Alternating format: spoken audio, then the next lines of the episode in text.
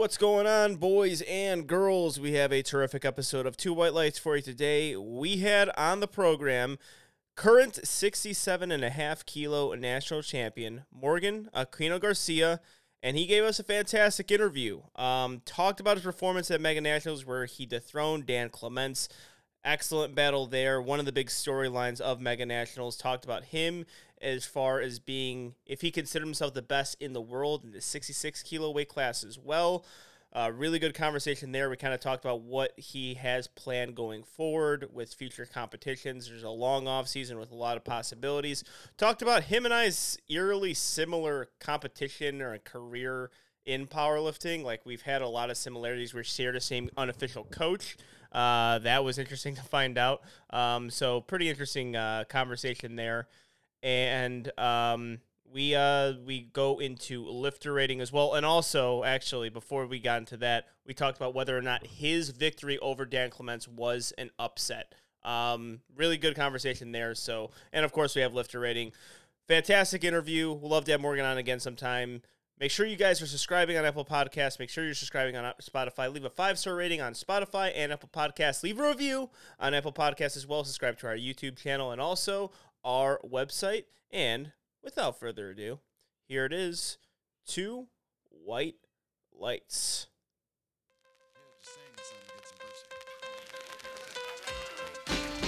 Ooh, baby, I like it, bro.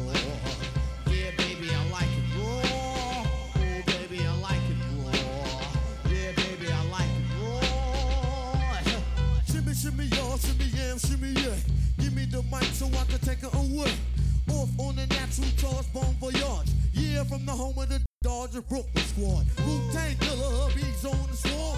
Rain on your college ass disco dorm. Well, you didn't even touch my skill. You gotta... And as promised, I got with me the sixty-seven and a half kilo national champion, Morgan Aquino-Garcia. How are you, my man? I'm doing great, man. Thank you. Thank you for having me on the show. Uh, before we begin, I'm going to say uh, thank you guys to Two White Lights for providing this platform for lifters and helping grow the sport of powerlifting. I think what you guys are doing is amazing. You know, before we got on air, I kind of told you, I think about two years ago, I was like, I hope you guys blow up. I hope you guys grow. And you guys are doing a fantastic job.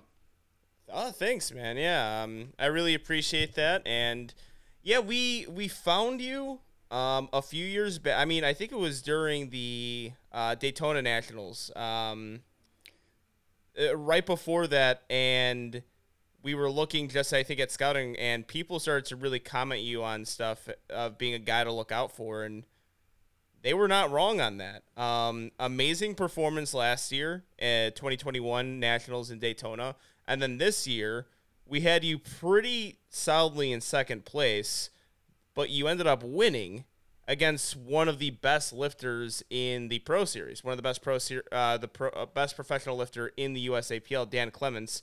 And let's just start there, man. How are you feeling after competition? How am I feeling regarding what? You mean the champ or just overall? Overall, champ. How are you feeling physically, mentally, going forward? Let's start off with being the champ. It feels good, honestly. Especially because no one had me winning, like, at all. So it feels really good to just stick it to them. Mm-hmm. Um, but honestly, it doesn't – it just lasted for maybe a day, like, oh, damn, I'm the champion. But I kind of saw it coming. I know nobody else did. But, you know, I've been putting in the work, so I just knew it was a matter of time for it to happen. Like you guys were saying, one mislift here, one mislift there. Um There could be a new champion. Mm-hmm. So feels good. Physically, um, feel okay. A little banged up right now with my lower back. So haven't been able to squat like in a week or so. But I'll be fine. If I could go a month, two months without benching and then break an American record, I think I'll be fine. Mm-hmm. If I just rehab a little bit. So uh, feeling good, man. Just ready to keep working, trying to see what's the next chapter. Maybe retain, go back to back. We'll see. Yeah, well, I mean, let's let's go into the competition itself. How did the day play out for you? Because it was the most compelling matchup throughout the day, and the seventy-five kilos were amazing too. But that one, it, it's it's a bit, one, unexpected, but two, there had to be a little bit of jostling going around. So just describe to me what was going on, like, this during the day, like, as you were competing. Okay, so, yeah, funny story. I guess I'm just going to fast forward a little bit. I didn't even know after my third deadlift, I mean, you were commentating. Um, Alfred, my coach, Alfred John, shout out Performance Training. mm-hmm. um, he told me, you need this, go get this lift, you need it. And I was like, okay. And then I saw he loaded two ninety-two, which was honestly a pretty easy attempt. I had hit two ninety multiple times in training at maybe eight, eight point five. So I knew in the day I probably had three hundred if needed. So when I saw the weight loaded, I was like, okay, I'm gonna go win this thing. Uh, cause that's how we played it out. So then when I ended up dropping it and I saw my coach's face, he just looked devastated. So I thought I had lost. Mm-hmm. And I was already thinking, oh shit, time to go back and back to work, like another year wasted. Cause I, I compete in powerlifting to win the national championship, right? To be the champ. So I was already thinking, well, here we go again, another year for, for another competition, right? Get back to work. So I was already shifted in that mindset. Um, so I didn't know what was happening the entire meet. Now let's go back to, to squat. Um, we went two for three. I sank my second squat way too deep, mm-hmm. and it just become like became a grinder. Um, I believe it was two fifty-two. So I think I probably would have had five more kilos in me if I wouldn't have grinded that out. Um, so then uh, that happened. But then I also saw that Daniel Clements missed his opener on depth. Mm-hmm. So I was like, okay, he missed it. Um, I'm still in the game. Because honestly, I, I felt if we, w- we were both going based, like you like to call me a subtotal lifter, if we both hit all our lifts going into deadlifts, I still thought I would have had enough to possibly beat him. Mm-hmm. Um, because I felt really strong. Just my total, I thought I was I would have landed somewhere between seven thirty to seven forty. Well, yeah, I think I did call you a subtotal lifter, but it's more so in the comparison to Dan Clements because his pull is so monster, where you're really mm. not a subtotal lifter. He's just a massive outlier when it comes to deadlift. If you look at other six, seven and a half kilo deadlifters and six, six kilo deadlifters, you're better yeah. than most of them. So like, yeah, it, like that's that's where you get those crazy outliers. Like anything below that's like, oh, they have to rely on the subtotals. Like, yeah, only when you go against that guy. You know, like, yeah. like I, I yeah, would that, never that qualify. I would never qualify Russ or he as a subtotal lifter. Yeah. But like I beat him on the deadlift. So it doesn't like, oh, he has to beat me on subtotal. Like, no, he beat me on deadlift too. If he deadlifts seven thirty-three, mm-hmm. that's how that you need a good deadlift. Like there's the subtotal lifters like Jake Amendola. That's like a true subtotal lifter where he's got a big squat and bench. And then on deadlift, he struggles with because of his leverage. You got a good deadlift on you. So definitely a well-rounded lifter. Okay, good, good. We got that cleared up a little bit. yeah, I use that a okay, lot during commentary. Just call people subtotal dead uh, lifters if they don't have they don't have the best deadlift in the uh, weight class. It's funny because uh, Alfred called it. Um, mm-hmm. I guess during warmups, he was taking a look and he was like, uh, "Daniel might get called for depth," and I just mm-hmm. kind of looked at him. I was like, "Okay, like." I was like, I really don't care. I'm just trying to warm up here. Like, you do your thing, you know? So he ended up missing on depth, and then I missed my third. So I was hoping to go three for three. To, I mean, I didn't, I scratched my third. I was hoping to go three for three just to kind of build that subtotal. Mm-hmm. Uh, so then we were just even two for two going into bench. I kind of already knew I was going to gain some ground with my bench. Um, So then we went, yeah, three for three, got one eighty-two point five, which was the American record. Uh, and honestly, we kind of si- sandbagged that just because the rug felt a little slippery mm-hmm. on my first attempt and my foot slipped. So confidence was a little shook. I was like, okay, let's just play it safe today. Um, so Alfred just went up five kilos for the second and then the third, another five as well. But honestly, I feel maybe five more was in there that mm-hmm. day, so maybe one eighty-seven, um safely, you know, not not a grinder, just safely. And then like I said, going into deadlifts, I had no idea I was up. um once I missed my third, I remember just walking to the back, and uh, the guy who drug tests you, as soon as I walked through the curtains, he's like, "Hey man, I'm here to drug test you." I was like, "All right, cool." So I was standing with him, and then I just see Alfred kind of giving me like a hand gesture, like, "Come over here, come over here." And I was like, "What? Like, what's going on?" So I look at the board, and then that's when I first saw that I was actually up fifteen kilos. I had yeah. no idea. And then, um, then I also saw that Daniel Clements had missed his second, and I had no idea. So I had no idea. I was just like in my zone. And I was like, oh shit, Daniel missed his second. What's going on here? And I saw that he had to go up another five kilos on his third, five point five kilo, five point oh five to beat me by point five, right? Because mm-hmm. he, because if he would have tied me, would have been, I would have won on body weight because yeah. I was a little lighter that day.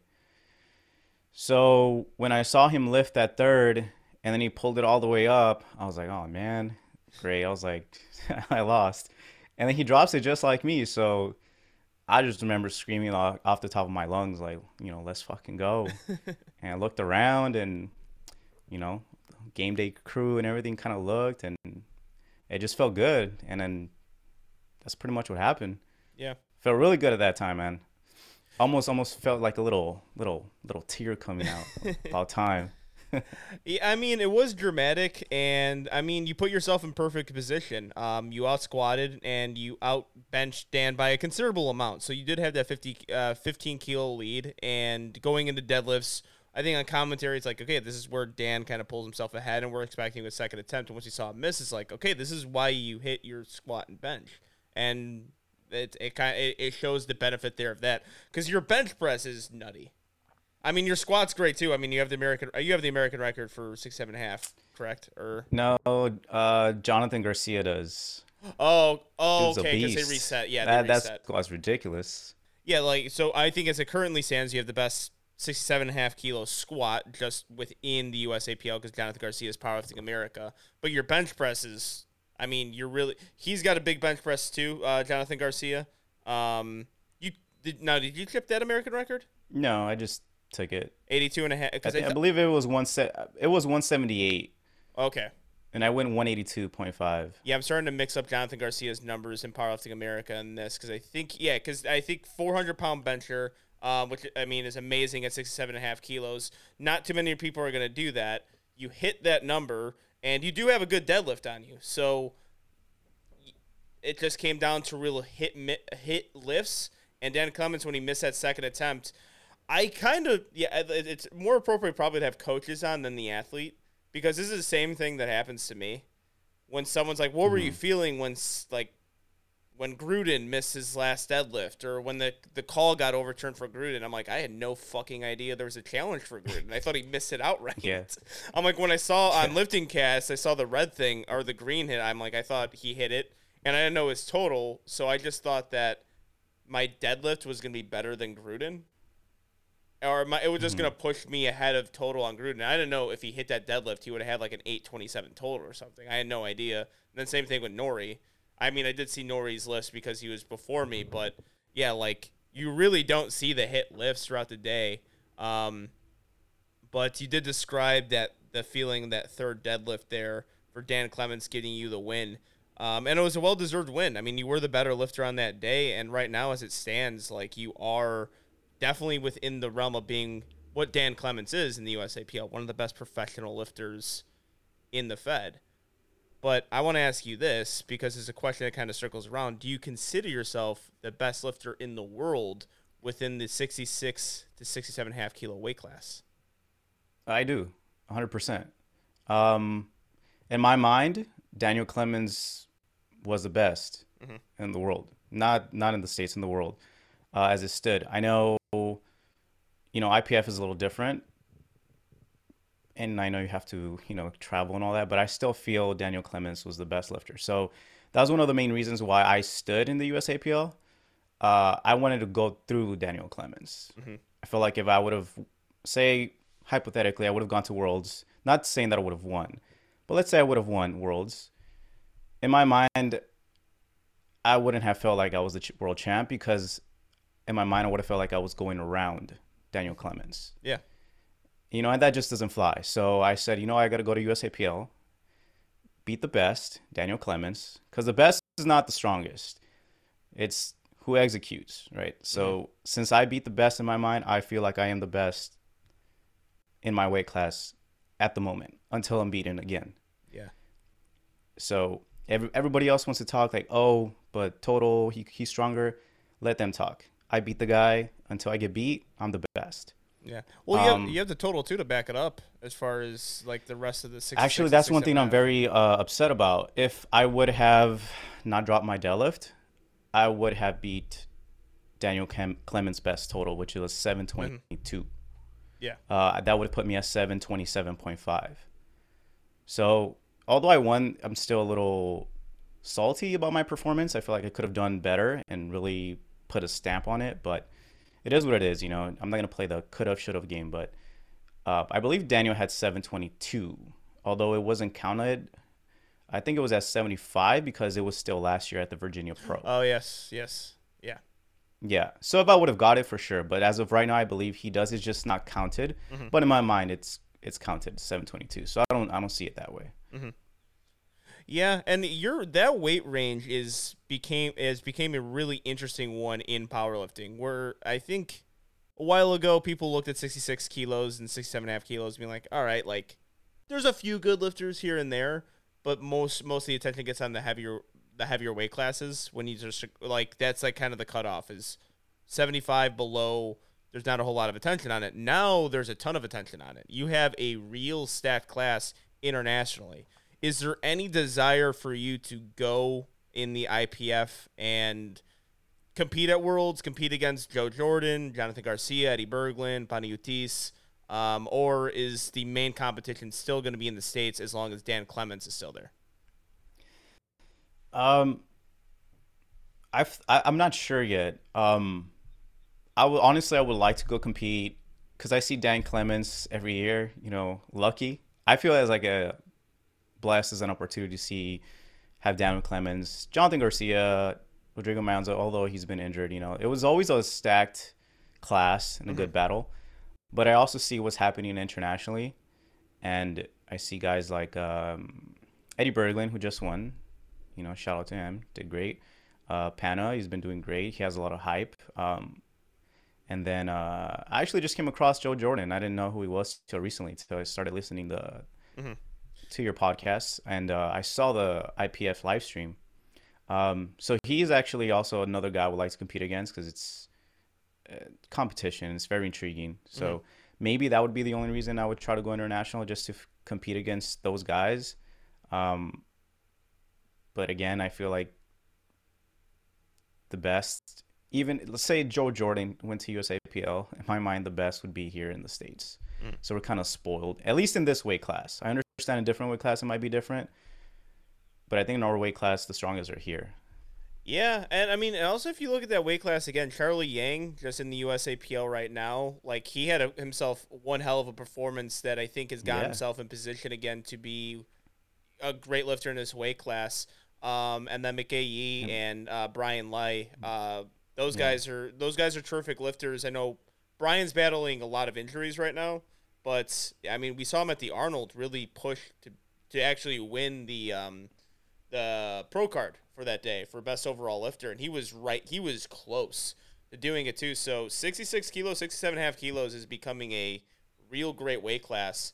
Um, and, you know, I mean, circling back just to for the whole switch between U S A P L lifters going to I P F, I think it was that weight class that we looked at.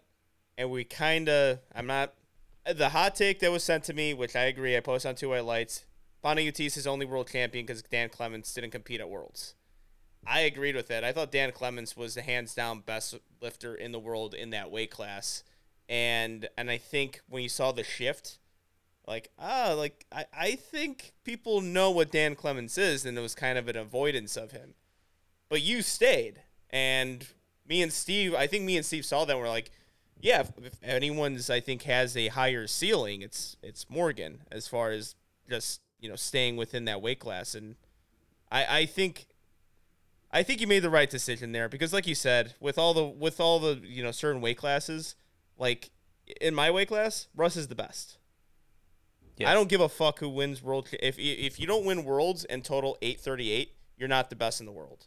Like, you're going to have to total eight thirty-eight and above to beat that world record that Russ has in order for you to be the best. I think it's equivalent to sixty-six kilos for men. Like, Dan Clements right now is, what he's been doing is the best lifter, and it was by a landslide. But now you have you in there who's actually getting in that category. So right now I'm, like, looking in that weight range. It's a little bit of a – it's a, the only the only thing is that kilo and a half difference between sixty-six kilos and sixty and a half kilos. Then it's like, I don't know, because I know when people get spot one kilo, it's huge. So when you go kilo and a half, it's like for the weight. Yeah, for the weight for the weight difference. Do you think it holds a little bit more water being a sixty-six kilo lifter as opposed to sixty-seven and a half as far as numbers go? I guess it depends how heavy you walk around. I'm a fairly light. I walk around pretty light. I'm like one fifty-two. Mm-hmm. So to me, sixty-six, sixty-seven isn't big of a deal. It's a gut cut. Like, I don't even have to drop water or anything. It's just poop a little bit more. Mm-hmm. That's it, you know? Um, so I don't see the difference. Maybe for someone that's a little bit heavier, uh, I know there's guys that push one fifty-five plus. That might become an issue. Um, actually, I think maybe that's an issue for Joe Jordan, actually, because I believe someone told me that he walks around pretty heavy. Yeah, that's a big cut. So maybe that's what affected him at Worlds plus the travel. Um, so maybe he would be better competing in U S A P L. Just throwing that out there. I don't think Joe Jordan will ever come to the U S A P L. If I'm going to speak on the behalf of him, just on conversations, I think that might be the toughest sell of all the lifters right now is Joe Jordan. I mean, he doesn't and even compete in the, the U S affiliate. He competes the U S V I. So it's like yeah. removing himself from all the drama that's going on in America as far as powerlifting goes. Like, I'm just going to go to an entirely different country. Yeah, and actually that's a good point. So going back to what you said earlier, I don't know if necessarily Jonathan and Rodrigo were trying to avoid Dan Clements. Maybe they had the same mindset. I'm assuming if Joe Jordan is staying in the I P F is because he wants to be I P F world champ. Yeah. Like, that's his aspiration. So maybe those guys, it was the same thing. Like, their main goal is to go be world champion. And regardless of what somebody else does, you can't dictate your entire career based off one person. Yeah, I, yeah. I mean, I, I do. You know, think like that, maybe they just really want to well, be world champs. Well, Rodrigo, I'm actually gonna Rodrigo definitely wanted to get back to Worlds because he got fucking robbed of going to Worlds. He got oh, yeah, co- he got COVID. COVID. Yeah, he got COVID. Yeah, yeah, so, yeah, yeah. or not not literally, he didn't get COVID. He got COVIDed, where COVID yeah, ruined everyone's yeah. life, including canceled. Rodrigo's. Worlds got yeah. canceled. So yeah, Worlds got canceled. Rodrigo couldn't lift, and he was the world, the national champion um, in the U S A P L. So it, it made sense for me. I just had that feeling like it, it was clear that Dan Clements was kind of overall the best. Jonathan Garcia probably wanted to be that world champion as well. But I don't know. I think it would be just a little bit of a different tune if Dan, like if Dan Clements, I don't know. You know what? I, maybe you, you, you, you kind of turned me there because if Dan Clements switches over, I don't think Rodrigo or Jonathan Garcia stay. Yeah, let's say Dan Clements for some reason went to W R P F. I'm not going to W R P F. You know, yeah. I'm staying U S A P L. I'm yeah. not going to follow the guy over there. So, yeah, maybe they just had different aspirations or goals. Mm-hmm. Yeah, and I, I know the uh, the World Championship to Jonathan Garcia was a huge, which is huge deal. And Rodrigo, I think, really just wanted to get back. Of course, you want to win Worlds, but just get into position to win Worlds. Yeah, he did get the, a shit end of the stick there. Um, because I, I think. I mean, I, I do have a short-term memory. Like, twenty nineteen feels like ages ago, and Rodrigo not being able to get, like, that world spot has to has to be a difficult thing to deal with. Oh, yeah, for sure. And that's what, and that was what everyone was competing for in the year um, in Daytona was a world spot. I mean, it was granted to be the best in America, but if you're the best in America in that weight class, there's a very good chance you can also be the best in the world. Exactly. Yeah. Yeah, an exciting weight class. Really excited to see the developments. Almost as exciting as Left Flower Bros. Ladies and gentlemen, go to left flower bros dot com and use promo code two W L fifteen to get yourself the best merchandise in powerlifting. They make you look good from head to toe. I guarantee it. Dad hats, tank tops, T-shirts. They got T-shirts galore, joggers, shorts, socks. They make you look good in the gym, out the gym, on the platform, off the platform. They got the best comp tees in the game. Use that promo code two W L fifteen. Follow them on Instagram as well. Watch all the work that's being done, all the athletes in Left Flower Bros apparel, all the sponsored athletes, and also you get to see the new drops immediately as they come out, and they continuously come out with new, dope-looking designs. Make sure you're following them, Left Flower Bros apparel on Instagram, and use that promo code two W L fifteen. All right, so I am on your open powerlifting right now. You had a relatively short career in powerlifting. Uh, compared to all, a lot of other people. You started at the age of twenty-seven. You're currently thirty-two years old. That might be an estimate as far as, because it's never exact on open powerlifting. At what point, Jesus Christ, actually looking through this. Okay, so your first competition, was that a push-pull meet? Or did you... Did, no, I was actually I was actually injured, and I had a lot of people that told me they were going to go watch me compete. So I had a messed up hamstring. So I was like, you know what, YOLO, let's go to the meet. Compete, and then I ended up uh hurting my hamstring again on squats. Okay. So I just squatted and oh, yeah. benched. Oh, skipped, okay, that's what I see. Scratch here. Deadlift. Yeah, you scratch your deadlift, so it was squat and bench. Um, but then after that, your career has been stellar. It's not too many times you can say your second meet you're over five hundred dots, and it's only been continuous progress since into something really nutty, which is a five fifty-four dots. So at one, why the late start in powerlifting? So we actually have something in common. Our first coach. Oh, really? We share the same yeah. coach. Who would have thought? I did not know that. Yes. Yeah. So I was actually running P H three back in the day. Because, you know, it wasn't that popular back then, or at least it was. I mean, at least in my mind, it wasn't. I thought powerlifters were big, big dudes, like, you know, mm-hmm. and I was like, I'm a small dude. I'm not going to be no, no powerlifting. Uh, but then when I saw Lane Norton uh, competing at that time, he was pretty competitive back in the day. Yeah. Uh, I started running his P H three program, and then um, I actually went to like a small group seminar with him at Barbell Brigade, and uh, so I wanted him to just look at my lifts. I had no intentions of competing in powerlifting whatsoever. I just wanted to get critique on my lifts. Uh, so I went, and I remember him after the the seminar. We went to go grab some Wobble Grill with the other guys in Lane Norton, and he was like, hey, man, why don't you think about competing in powerlifting? And I was like, oh, I don't know. He's like, just looking at your numbers from today, I think you'd possibly be like top ten in the nation. I was like, really? He's like, yeah, give it a try. So as soon as, you know, Lane Norton says compete, I was like, all right, I'm going to look into this thing. And I looked for a competition and started powerlifting. Little did I know I was pretty good, pretty strong. And yeah, and then the rest is history. You just started competing, getting better. Yeah, that's actually... And then I actually remember um, after that first comp where I had to scratch deads, I was looking at the Arnold that year, and I think, I don't know if it was the Arnold or Nationals, maybe it was like twenty seventeen Nationals. I remember at the time it was Keith Mahoney, who was the top dog mm-hmm. in the sixty-six. I think Jonathan Garcia was competing as well. And I remember looking at their numbers, and I was like, I think I could compete against these guys. And then... just kind of made it a thing where just try to get better and hopefully reach that mm-hmm. kind of level. Yeah, I would say actually you have a greater claim to being Lane Norton's actual client as opposed to me, where I was just running P H three nonstop, and then he just got wind of it through various memes and people DMing him for like for about three to four months on end.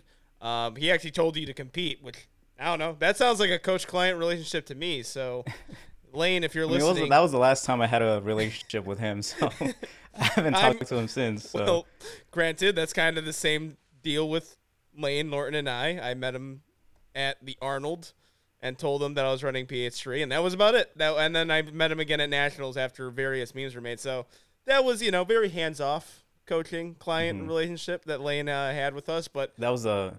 The low-tier programming package. Yeah. Yeah, I was... I mean, it was free, and technically, until they, they put a paywall over to P H three, and then I was like... I, I ran it so many times that I was like, yeah, I think I remember this program, so I don't really need to go back on bodybuilding dot com and uh, get the, the actual programming that's behind a paywall. So, yeah, lowest tier, right? I mean, we were... He wasn't charging at all. Yeah, it, it was honestly in the beginning, when if you were a beginner, it was pretty pretty good until you actually got strong and your body started getting wrecked. You're like, yeah, this isn't well, working anymore. I, I remember doing the, like, me and my friend did it at a commercial gym, and we saw really good results from it. But the thing was, was we had like six years of just lifting experience, be like just on our belts. Like we had it. Like we we both went to high school with a with a school that took lifting very seriously. So we started seeing progress. Like, yeah, this program's awesome. We were Lane Norton fans. Other people at the gym started doing it, like our friends who had like one year of lifting behind them, and they just started dying. Like they just started, really? Their bodies started like just breaking apart. They're like, yeah, I went through one block. I can't back squat anymore, so I'm just gonna do it again. Just I'm going to substitute back squat with front squat. And then that ended out worse because if you're trying to improve your one rep max on front squat, you're just asking for more injuries. And then it just like slow. And then everyone, then as I got into powerlifting more, people were like, yeah, P H three almost ended my life just based on the volume. And then, yeah, it was, it was, yeah, it was realization. Like once I got strong, like a five hundred dots, once I got strong, I was like, this is hard. I don't know if I could yeah. continue to AMRAP every single week with like six fifty on deadlift. It's going to be really difficult to keep that up. So I, I'm I'm still a little ignorant to your history as far as like when you decided to start working with a coach. When did you start working uh, with Alfred? So yeah, after so my for my first competitions, I was actually self-coached. I programmed myself. Mm-hmm. I. I pretty sure like most people, once you kind of find out about powerlifting, you go into the rabbit hole, you start trying to learn everything. So I started learning everything about programming and stuff like that. I kind of went through, started learning from people like Mike Zordos, because I knew Lane Norton was being coached by him at the time, things like that. I went through uh, Chad Wesley Smith, Juggernaut, and all those, a bunch of different sources. So I just started getting coached, self-coached, was able to go to twenty eighteen Uh, Nationals, self-coached. Uh, didn't do so well because it was my first time and I was injured as well. Mm-hmm. I was still battling some injuries from that first comp. And being a knucklehead, I didn't give myself time to recover. I was like, oh, let's go, let's go. Like I was just all in looking at the competition. And then I believe I took a year off and just said, you know what, I'm already qualified for next Nats. Let's focus on getting healthy and compete at twenty nineteen. So self-coached myself to that to that competition as well, twenty nineteen Nats. Um, but after that competition, I started realizing that I wasn't going to be able to reach that next level if I didn't have help. Mm-hmm. Uh, because I remember when I was in, at my first Nats, I looked around and these lifters have big time coaches that had their little posses, you know, and I was like, man, and it was just me with my best, one of my best friends at twenty eighteen Nats chilling. I was like, all right, I'm probably gonna need some, some more help. So maybe like two weeks out from twenty nineteen Nationals, I I looked up uh, T S G, the mm-hmm. Strength Guys, and emailed them about coaching. So, but with the intention of them getting me ready for the Arnold in twenty twenty, because I already was looking forward past Nationals, because twenty nineteen I was still battling that whole injury thing. So if you see like in my open powerlifting, you can see like I believe my best squat was uh twenty eighteen States, and then I just kind of got injured, so I never bounced back till maybe last year. Mm-hmm. um so hired the Strength Guys with the mindset of I need them to get me ready for the Arnold, because I don't want to go to the Arnold by myself. And then I met Alfred at twenty nineteen Nationals because they actually offered to handle me since I was going to be in prime time anyway. And obviously they have Taylor Atwood mm-hmm. handling. It was Jason and Alfred. So I met Alfred in the back at Nationals twenty nineteen. And we kind of just hit it off. Good chemistry, kind of thought alike, same kind of demeanor. So he got assigned as my coach because you don't pick your coach. Yeah. With, I mean, at least back then, I didn't pick. They just assigned a coach. So they um, assigned John Downing and Alfred John as my coaches because they used to do like a dual coaching thing back then.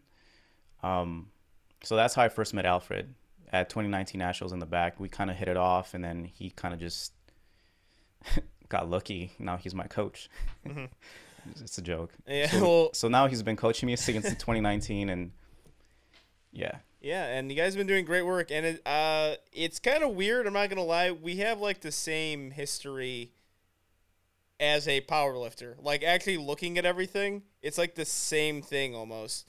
I didn't get into Nationals until twenty nineteen, but it was kind of self-coach, doing P H three, going to a Nationals meet, being like, okay, you're good, but look around. Every single person's got a coach. Every person has yeah. got someone helping them. Everyone's getting the, their programming from someone else. And then you kind of start realizing, like, maybe they can fix things that I don't even see in my training. And that was twenty nineteen Raw Nationals for me. And it was fu- – uh, Joe offered to handle me, kinda. In I was you in the regular section though, so you already knew. Yeah, so but well, you had a better experience because you were in prime ten and got third just by programming yourself. I was fucking like fourteenth, so that's uh, a little. That, that's the difference. Is that there when was, you got memed? Oh yeah, that was when I got memed pretty hard. Got memed pretty hard that day, and um, yeah, I mean, I, yeah, you're like kind of the better version of it because you were, um, yeah, you you were still very competitive that year um, at Nationals. But yeah, then it was, it was, uh, I, I remember seeing Joe. He talked to me, listened to Two White Lights. He saw the deadlift. It was a weird deadlift because I did it in squat shoes. And then we kind of created that relationship afterwards. I'm like, okay, Arnold is the next meet. So I'm like, I need Joe for the Arnold. That's when we're going to have our big goals. We both competed at that meet. Both did really well. Both did nine for nine. Both put a lot on our totals, like total and dot score. And I would say both of our Nationals in twenty twenty-one was kind of a breakout, if you will, um, in in a sense. Um, the only difference is you won this year's Nationals and I got second. So hopefully I'm just a year behind you on everything. Yeah, sure, man. Better watch out. That'd be great. That'd be great. Yeah, that'd be great. If I'm just a year behind you on everything and I get first next year. That'd be great. And you continue to get first, whatever. But, like, yeah, it's it's um, it's kind of bizarre. I'm not going to lie. That is a very weird similarity that we just share. And also, like, when I work with Joe, he was under T S A. Now he has his own mm-hmm. thing. And Alfred yeah, was with T S G, and now he has his, his own thing. So, kind of weird. I don't know. That is that is a very strange timeline. I don't know, man. You might be uh, Joe's next prodigy. We'll see. Yeah, well, if, well, if I'm being honest, I'm already going to consider myself his prodigy. I mean, I'm going to, I'm going to, of course, he's got Perkins under him, which probably takes the cake as far as his best lifters. But I'm just going to well, say right now he's being coached by him, huh? Yeah, but I'm just going to still say that I'm his best lifter. I don't give a fuck what Perk could total eight fifty. I don't care. I'm just going to keep on saying I'm Joe's best client, no matter what, no matter what happens. Joe uh, Perk can out total me at which he has for a long time actually at seventy-four kilos. As opposed to eighty-three. He? he did. He totaled eight hundred. Oh, crazy. Yeah, I remember when he totaled eight hundred, I totaled seven seventy-seven. So, oh, it, wow. yeah, it was like, oh, shit, these are numbers that eighty-threes want to hit, and Perk hit it like a year before us. And, I mean, still now, he's totaling seven eighty-five, seven ninety. That's still a good total for eighty-threes. And, yeah, now I finally out-totaled Perk. But I don't know how long that's going to last. But I'm still going to say I'm his best client, just no matter what. But yeah. All right, and, and and we're speaking of just uh, your past performances. Last year at Nationals, we considered you one of the best breakout performers. Um, people were kind of considering this a breakout performance. I disagree with it. I think you were quite established last year.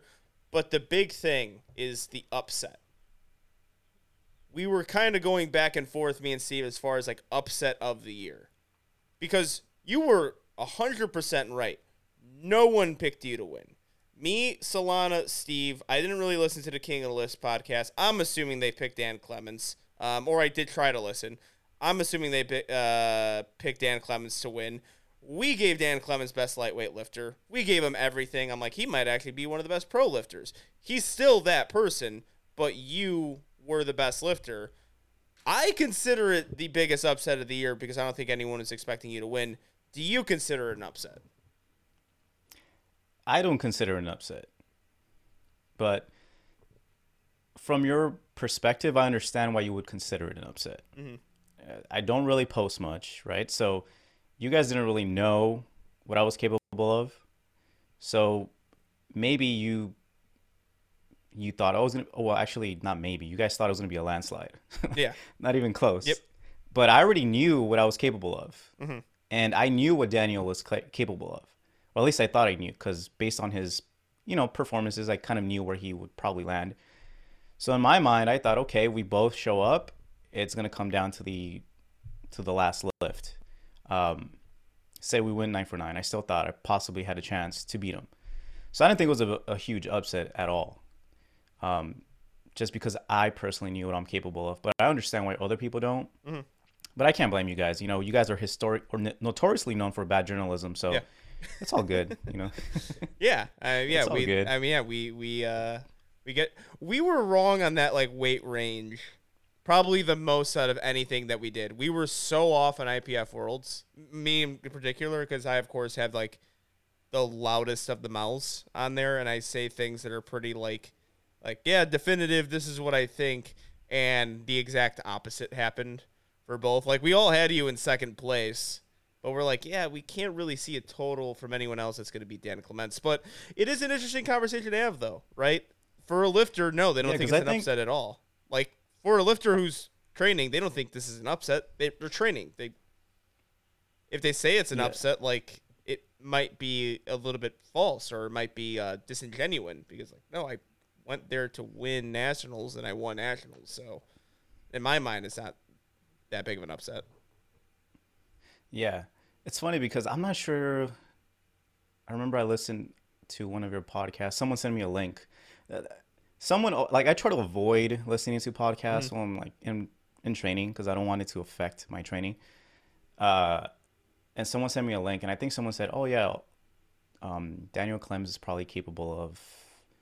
I forgot how much, but then they said, "Oh, the only thing uh, he will need is seven oh five, like total, okay, something like that." I believe someone said it. And I kind of just laughed. I'm like, oh my God, they have no idea yet what's coming. I'm blaming Nationals. I'm blaming Steve. I'm blaming Steve on this one. Probably. Yeah, I'm, I'm just going to sure, blame Steve. I, I thought it was yeah. hilarious. I mean, granted, I probably said it too, but I'm going to blame Steve. Just, he's not here right now. So I'm just going to, yeah, that was uh, any, any uh, issues with predictions and totals numbers. That's Steve. So yeah, that's on him. That's bad journalism. I, bad journalism on his end, but yeah, I mean, we were wrong on that one. Um, I don't know. I guess when it comes to award season, we're probably going to still put you up there as far as biggest upsets of the year. Um, I mean, we can't give you best breakout lifter of the year because I think we already kind of gave you that title the year before. But it is interesting to hear an, a lifter who's a part of it.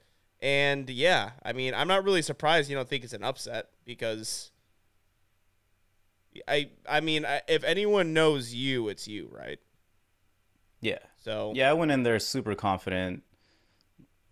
Like I, I was pretty calm, confident the entire time. I knew it was a possibility.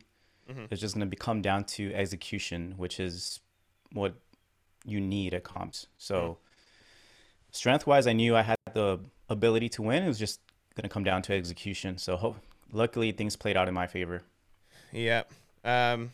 Yeah. I- Uh, I mean, going forward, I'm getting extremely confident just uh, with what you can do.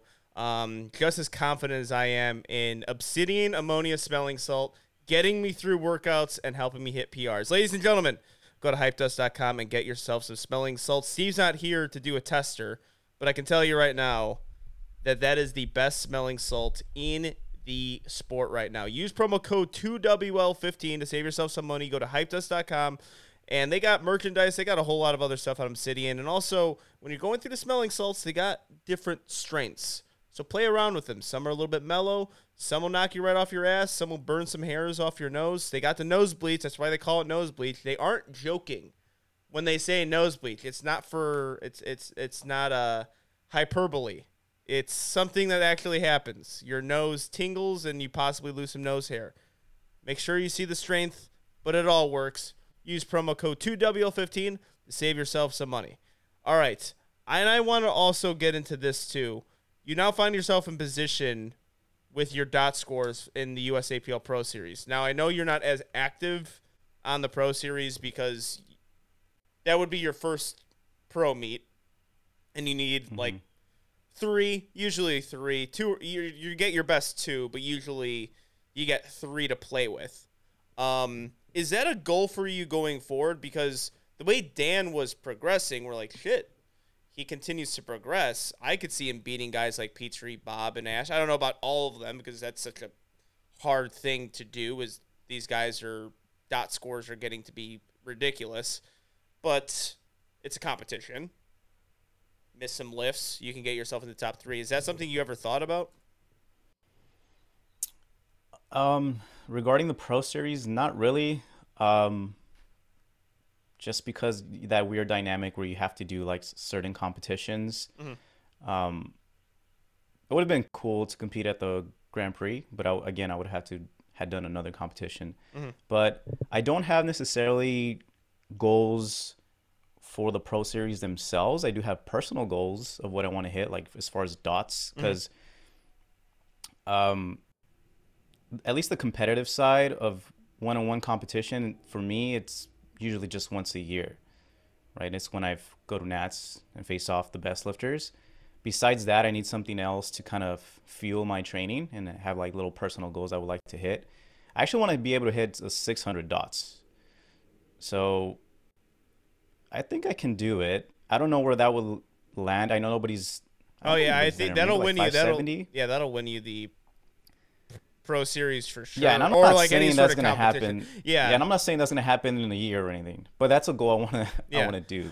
I, be able to say, oh yeah, I have a six hundred dots. Yeah, so that'll be pretty cool. That'll be yeah, that'll be fucking sweet. I agree with you so, that I think every I think everyone but, in the sport on the tested side of powerlifting who's not named yeah. Taylor Atwood would like to t- I don't even know if Taylor Atwood is a six hundred dots. He's like a. F- I think he probably does. I gotta he, check. He's Taylor Atwood. Oh uh, yeah, probably, I gotta. Has well, I gotta look only because it's a weird. Certain people focus on it. It's all like, like, I don't know. Maybe if you were in the position, you would focus on it more. There's just like people who have a really competitive weight class just don't care about it as much. It's yeah. Because I'm talking to yeah, you. Yeah, I really don't care about it. Yeah, I- I'm talking to you. You talk more about Dan and all the other competition in your weight class more than, you know, the the best overall lifter goes. And then, but if I talk to Petrie, it's I'm going against Bob and Ash, and they're not in my weight class.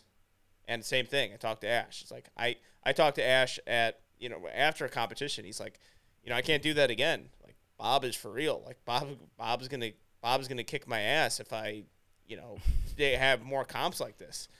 And they're thinking of that, not necessarily their weight class.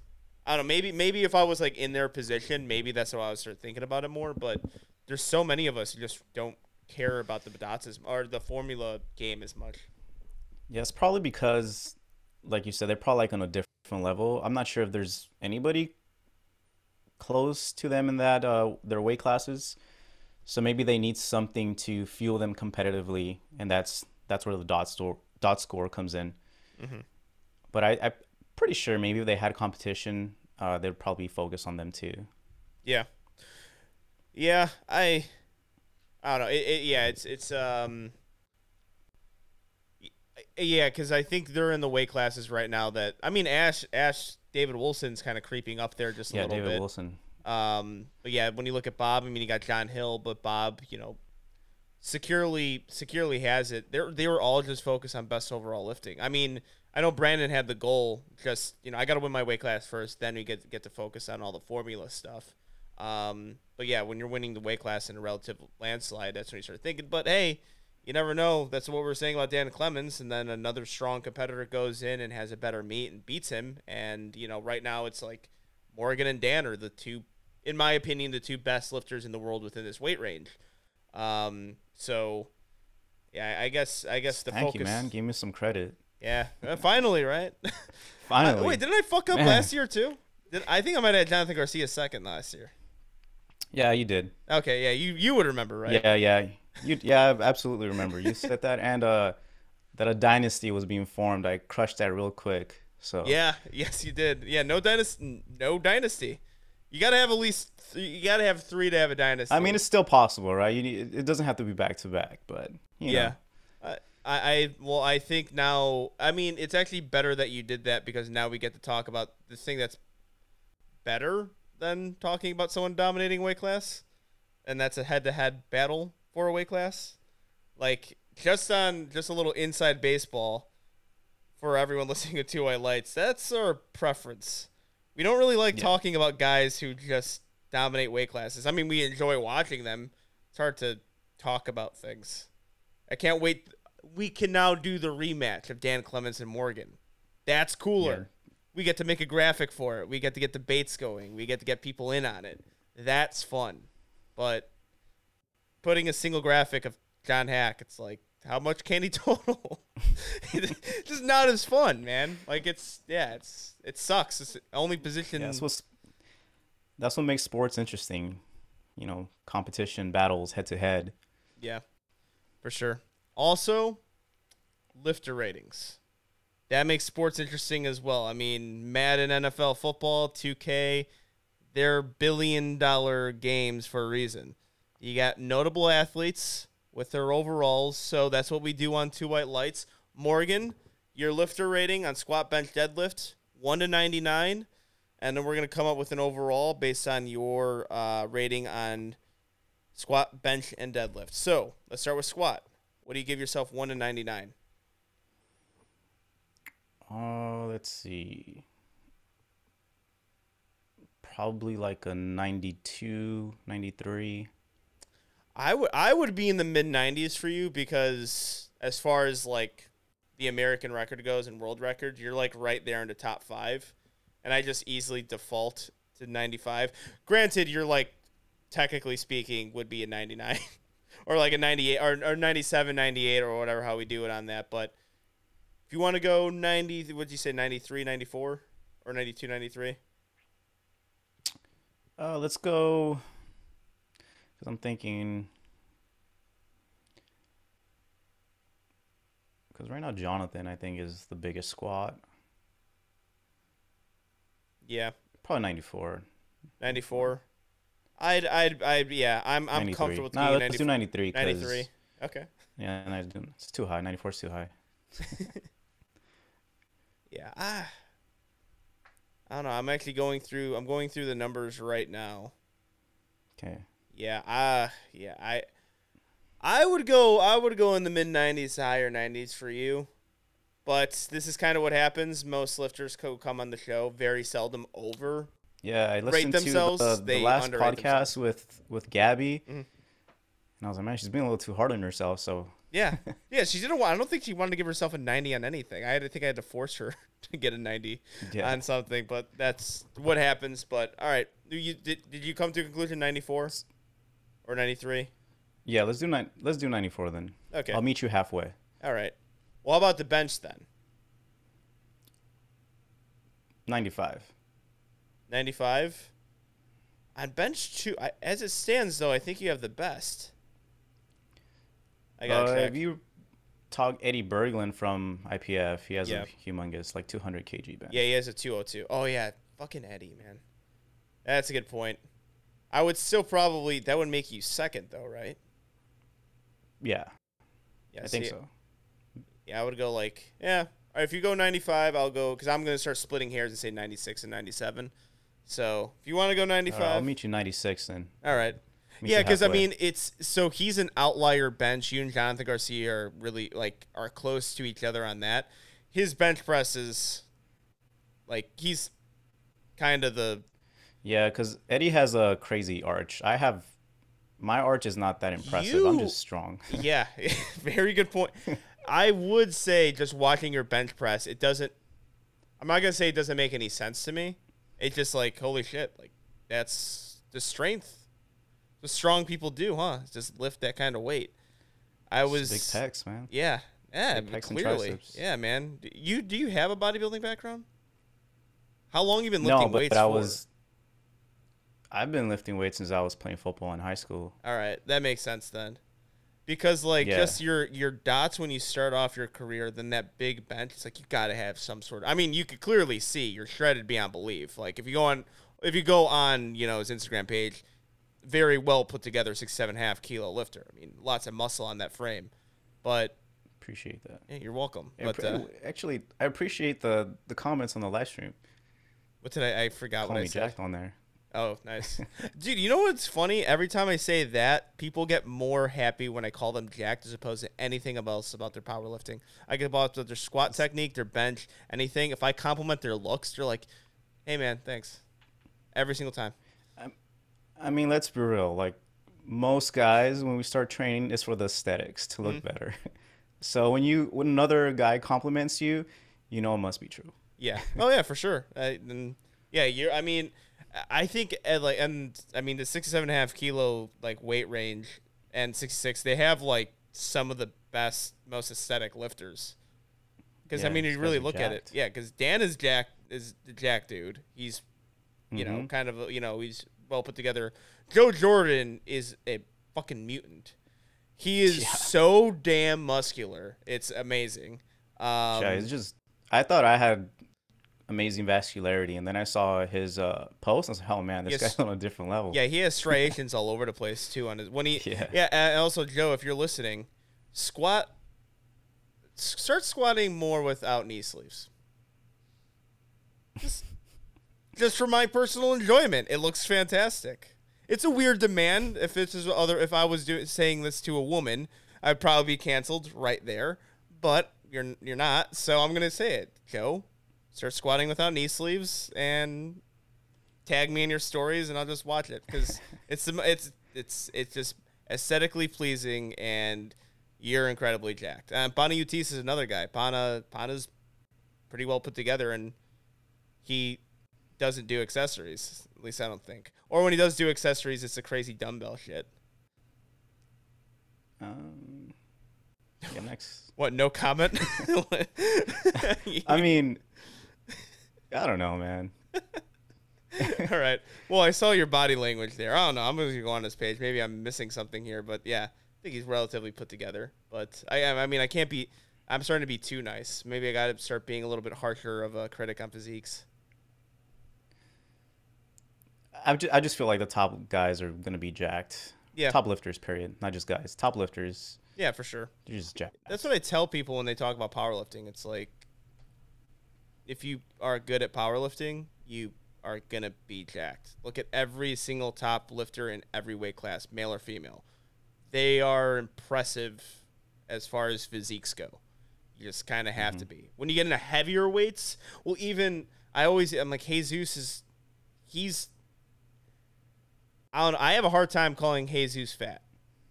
Some people want to say that motherfucker ain't fat. He is jacked beyond belief. It's like when he takes off his shirt, I'm like, God damn, how do you, how do you be that? How are you that big and have muscle definition? Like, it doesn't make any sense. Um, and like, and I would say the same. Like, uh, Mikey D, one oh fives, he's incredibly jacked. one twenties, Dennis Cornelius, he's, you know, like, you know, he's got of course fat on his body, but you see him in those forearms walking through a place. You're like, that dude has a lot of muscle on him. But um, yeah. We're off topic. Deadlift, one to ninety-nine. What do you got yourself on deadlift?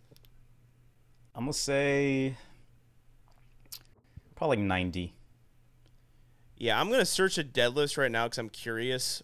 Mainly because I called your uh, because I called you a uh, a subtotal guy. By deadlift, let's see. Yeah, I mean, you're definitely with well within that top ten, um, at least with sixty-six kilos and sixty-seven and a half. Uh, you are, well, actually, sixty-seven and a half uh, kind of starts to falter out. Yeah, I would go. I would go ninety for your deadlift, yeah. Which brings you at what? Let's see. Let's get the calculator out. We went ninety-four on your squat, ninety-six on your bench. And ninety. I do that again. ninety-four plus ninety-six plus ninety gives you a ninety-three overall. Are you satisfied with that? No, of course not. In what way? Do you want it to be higher in the uh, grand scheme of your... Or do you, do you find ninety-three to be a good rating? It's a good rating, mm-hmm. but it's good. Okay. I want it to be a great rating. Like, I think ninety-five plus is every, good. Every time I talk to someone about this, I just start nerding out because if you played, like, Madden... And you had like a you had a player ninety-three rating. It's like, holy shit, that player is amazing. Like yeah. like a ninety-three rating is like, dude, you could like and like, it's almost it's it it could get to a point where it's like, ah shit, like a ninety-three rated player. It's kind of cheating to play against. Yeah, that but person. It just gives you some feel to get better, mm-hmm. certain parts of your yeah. game. Yeah. So my goal is to definitely boost that deadlift a little bit more, over three hundred. That way you can't call me a subtotal lifter anymore. And then uh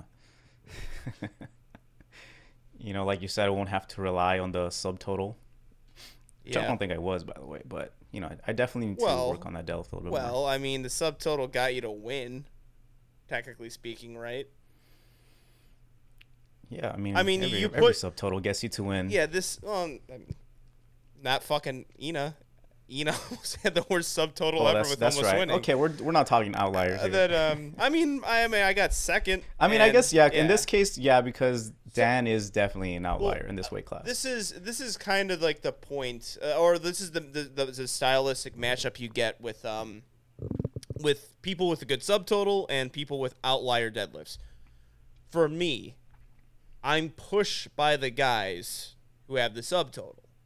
So I am forced to hit weights that I don't hit in the in the gym. I just don't. So that's mm-hmm. kind of what I saw with you and Dan. Was like you are, you, you have a better subtotal than him. So he's gonna have to hit his lifts, and you put the ball in. So if he misses one of those deadlifts, then the ball is completely in your court. Where it's an advantage for us, which I actually think is the true advantage you get in powerlifting is. I think it's a, it's a, you're better off being a deadlift specialist as opposed to a subtotal specialist because we get to pick our numbers. And nothing's really that far out of contention if you are a really good deadlifter. Um, so that's, like, the game you play. But we're, yeah, like Noriega, Gruden have the advantage over me is they are forcing me to hit a lift that I never hit before in the gym. And I have to hit all my lifts. If I miss my second attempt, I'm done. And but if they but if, like if they miss, say, like a bench press or a squat, then the you know advantage goes to me because I have a deadlift. So same thing with you. If you miss your third bench, you know it makes Dan it makes Dan's life a whole lot easier. When you imagine when you get that bench up. Yeah, I've been I've been I've been thinking about that for a while. Hey, but I, I I think I just recently saw, did you just bench one seventy in training or something? Well, no. Kind of, well, in the prep for Nationals, I benched one seventy, but I've hit one seventy like the most of powerlifters hit one seventy, I think. Because, really? Yeah, like I always hit it. Like I hit it in the gym uh-huh. a lot. That's always my top end. I hit one seventy-two before. Um, and in comp, I've hit it twice. That's another thing where people are like, oh, what a big P R, one seventy. I'm like, guys, I hit it comp twice. It's like, I don't know. I don't know what you guys are saying. Like, I, I'm like, I, I don't know. That's, I'm like, damn, people think worse of my bench press than I even think of it, which is, which is a, which is a, a statement right there. Um, but yeah, I've hit one seventy, you know, just got to get much better than one seventy.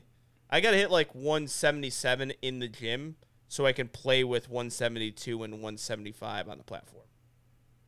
You actually hit less in comp? That's interesting. Yeah. Um, I will bench press for us.